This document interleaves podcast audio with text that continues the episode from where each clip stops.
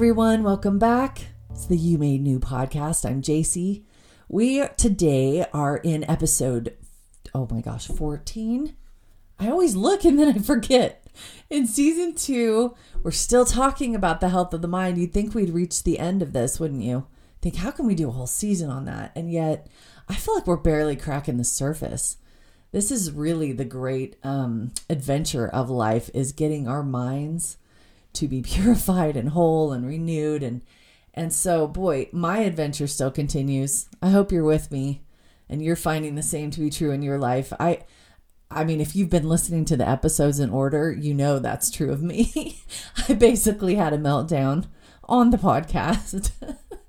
Um but you know what? I'm okay with that. I i didn't realize when i started this uh, season that the Lord was going to kind of use my own life as the clear object lesson. Um, but but that's what's happened, and I've had my own mental battles as I've recorded these different subjects. It's funny; it's just been causing all this.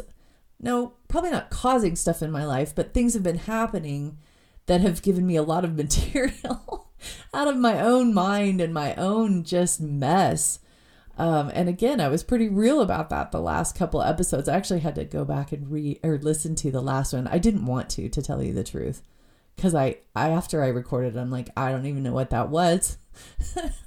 it kind of just felt like, you know, a big rambling mess of my emotion, but it's okay. That's what it's that's what it looks like, and I'm I'm fine with putting that out there because if we think that the um the renewing and remodeling of the mind isn't a messy process. We've got a few things to learn. It is messy, and I'm okay with that. I I need Christ. I need him so desperately because my mind is becoming more sound. But boy, we're not out of the woods yet. There's still work to be done. I as I've thought about this process, a, a quote came to mind. You've probably heard it if you follow C.S. Lewis at all. It comes from his book Mere Christianity. And this is how my life feels right now. Maybe you can relate. Um, he says, Imagine yourself as a living house. God comes in to rebuild that house. At first, perhaps you can understand what he is doing. He's getting the drains right and stopping the leaks in the roof and so on. You knew that those jobs needed doing, and so you're not surprised. But presently, he starts knocking the house about in a way that hurts abominably and, and does not seem to make any sense. What on earth is he up to? The explanation is that he's building quite a different house from the one you thought of. Throwing out a new wing here, putting on an extra floor there, running up towers, making courtyards. You thought you were being made into a decent little cottage, but he's building a palace. He intends to come and live in it himself. Um, it, it's funny as I've looked back on the past maybe month or two in my life, it hasn't feel, felt like he's building a new wing. It's almost felt like the um, demolition part of the re- reconstruction of my mind, where he came in with a sledgehammer and we're like, okay, we're just going to take this part out and this part out. Um, it's just kind of been messy. And again, I, I'm okay with that. If I keep in my mind the vision that he is making me new, he's making my mind new He's restoring it and rebuilding it. And if that takes some demolition along the way, so be it. So today we are going to talk maybe about, because it's been what's happening in my life, we're going to talk about, um, I think one of the things that he loves to do most if we will let him. As we invite him into our house, into our mind, and ask for that rebuilding and reconstruction and renewal of our mind, I think one of the things that he loves to do is walk into the dark basement, whatever it is, dark corners, dark closets where we've got stuff repressed and hidden. And he likes to throw those doors open and say, Guess what? We're, we're going to deal with this stuff. You've been pushing it out of sight um, long enough, and let's let's just quit shoving it into a closet and pretending like you've got your act together feels really good to live in denial, I know, but he he is not interested in us remaining in that state. I I did an episode on this in season 1. It's called The Dangers of Denial, so you can go back and listen to that one if you want to tag team with this episode. But this episode, I want to talk a little bit more about maybe not so much denial as repression, suppression. I think, especially as women, and forgive me if you're a guy listening to this, I don't think it's just a woman thing. But often as women, we, we are mothers and we're holding so many things together. We've got so many balls in the air, and we're juggling, and sometimes we just don't have the emotional energy to deal with stuff. And so the fact that I shove some stuff in the closet in my mind isn't always that I'm being irresponsible. I think sometimes it's just like, I can't cope with this right now. And I make a subconscious decision just to shove it down. Some some dark emotions I may be feeling about something and or just um, some type of thing I don't have the time or energy to process.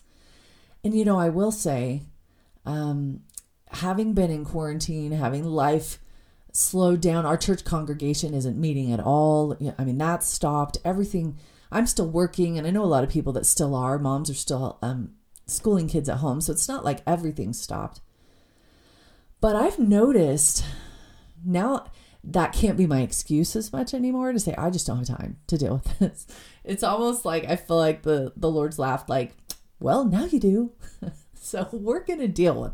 We're going to take this opportunity to look at that deep dark closet. In fact, it's interesting when I joke about that meltdown over the past couple weeks.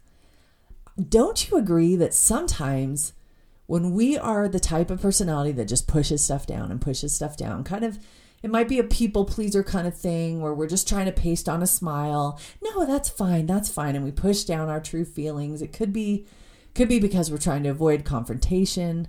We don't want to make waves. We don't want to cause conflict. I mean, there could be a lot of different reasons. Um, it could be that we just are overwhelmed by some feelings or or things that we're noticing in our minds, and so we shove them shove them deep down because we just don't know what to do with them.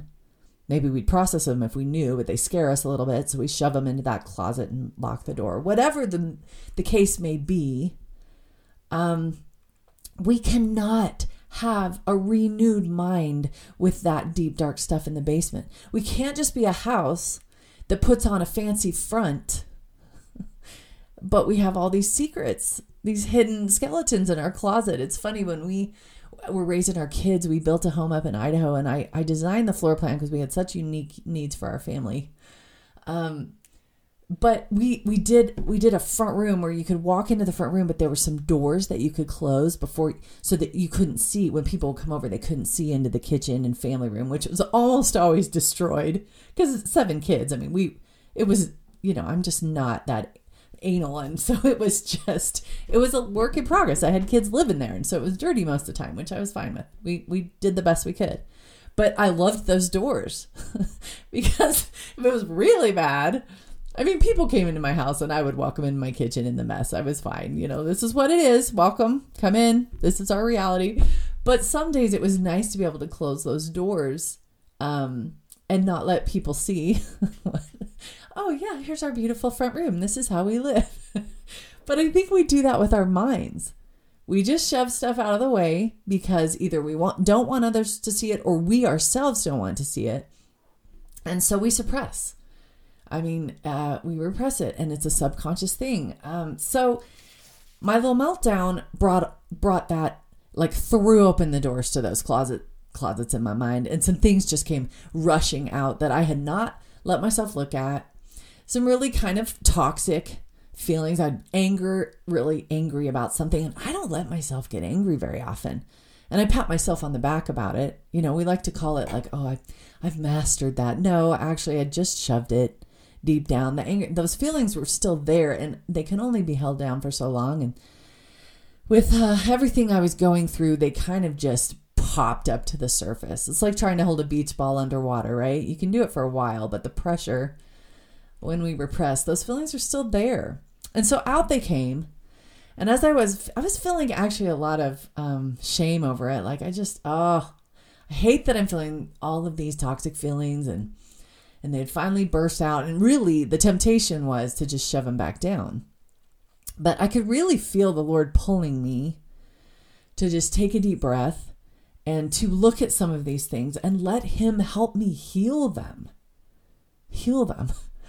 um, it was funny. I was I was opening my scriptures. I was just again having a real raw morning with him and just trying to be prayerful about everything I was experiencing through this whole thing. And and I opened my scriptures. I love to do this sometimes. I, I know it's not everybody's favorite thing, but uh, me, I love to just open it and go with that page and just see if there's a message for me. Occasionally, it's been very powerful practice. It doesn't always work, but I opened it and there was a page that I had previously highlighted that had the word repent on it like six times.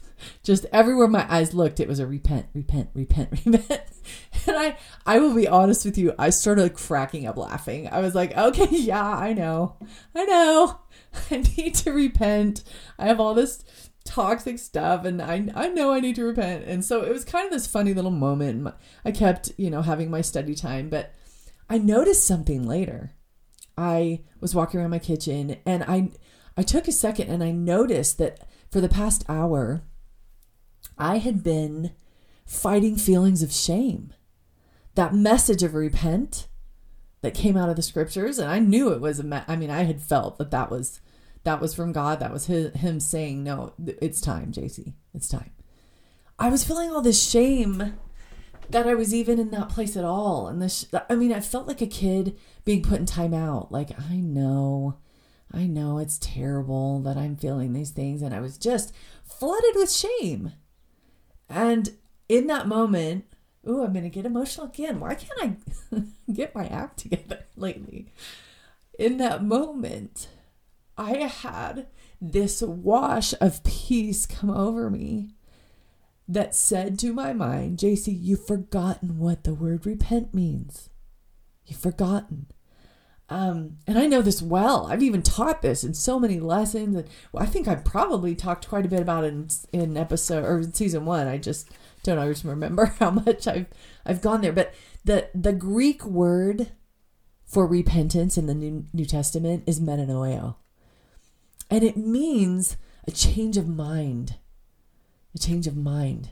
And isn't that what I've been asking for through this whole season? What we've been talking about. We want a remodeling, a change in our mind. Another way to um, phrase the Greek metanoeo is to adopt a new view, to see things in a new way. This is a mind shift.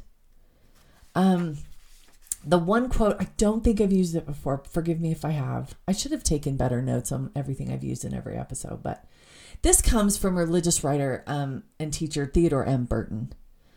And this shifted my view on repentance so much. And that morning, I'd kind of forgotten and just let myself drift back into that place of shame. But this is what he says In the New Testament, the Greek writers used the Greek word metanoeo to refer to repentance. Metanoeo is a compound word. In the context in which meta and noeo are used in the New Testament, the word means a change of mind, thought, or thinking so powerful that it changes one's very way of life.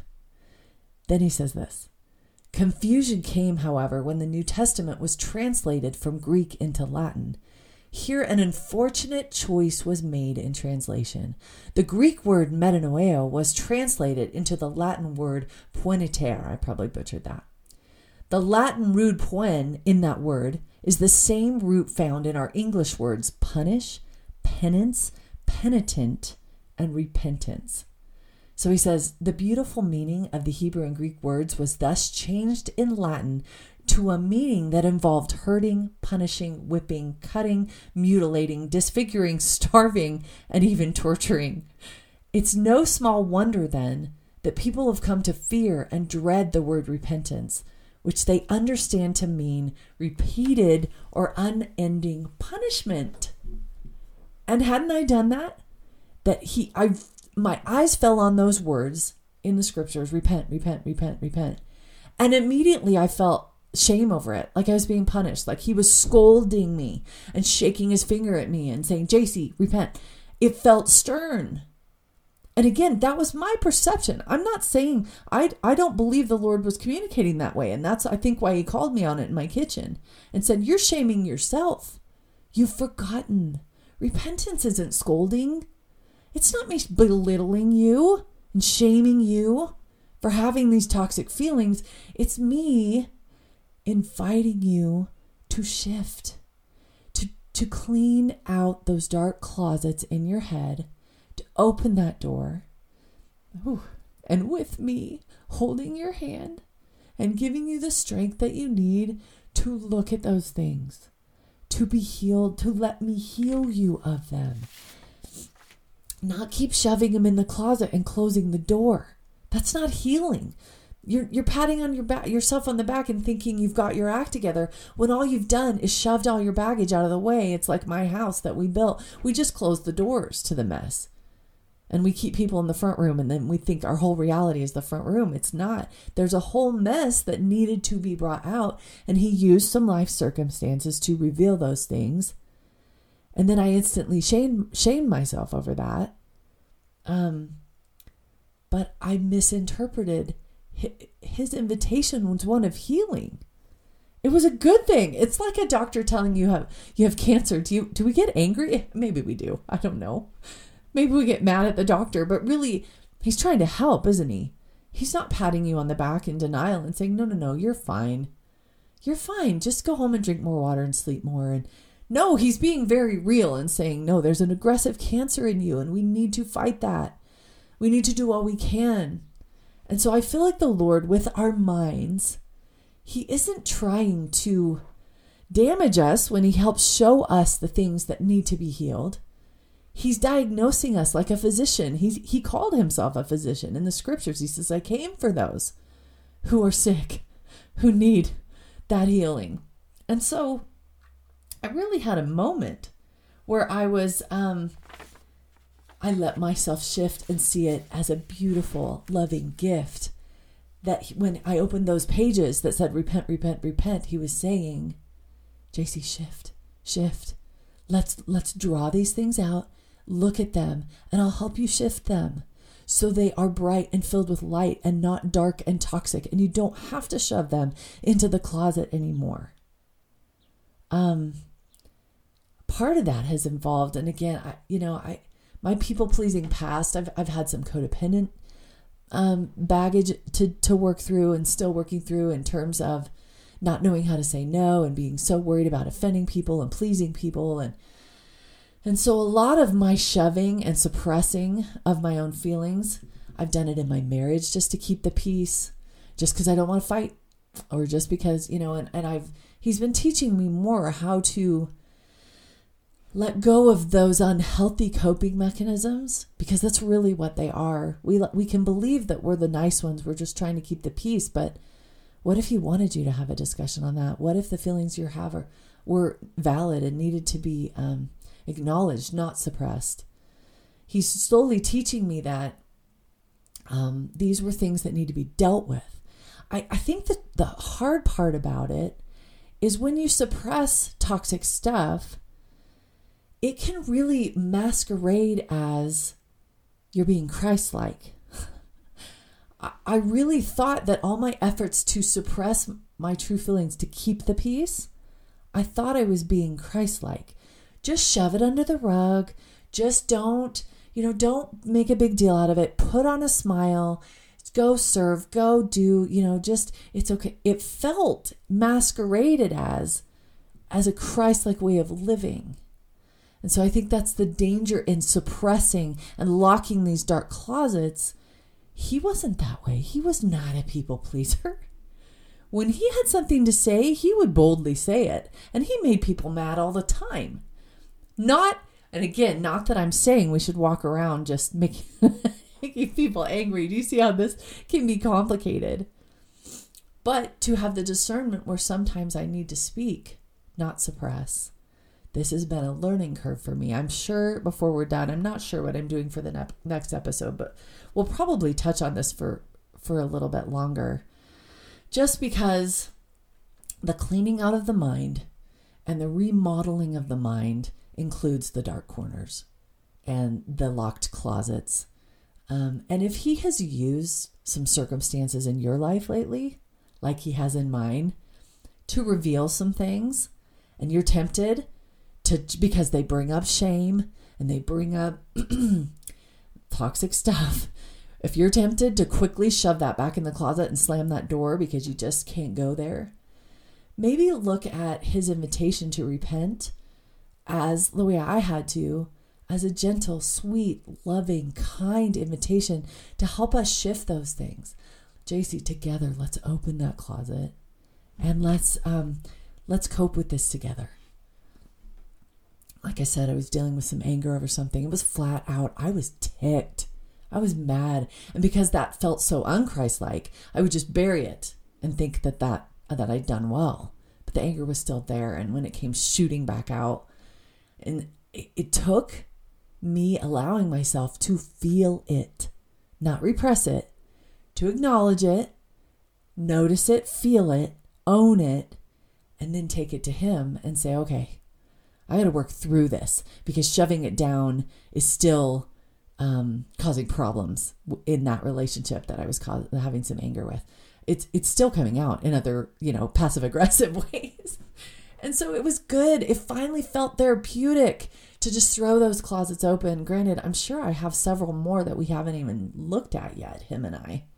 But this one, the one he opened today, it feels good to get some fresh air into that space and let some of those things come out. Um, I hope this was helpful. I hope that you're not too intimidated or freaked out by the process of the renewal of the mind. It it it can be tough. But again, we have a savior. We have a redeemer. If he's doing some work on your living house today that you don't like, he's coming in and doing some demolition. Remember, it's in preparation to build a new wing, to throw up some towers, as C.S. Lewis said, to construct some courtyards and make you into a palace. Thanks so much for joining me. I hope you have a wonderful week this week.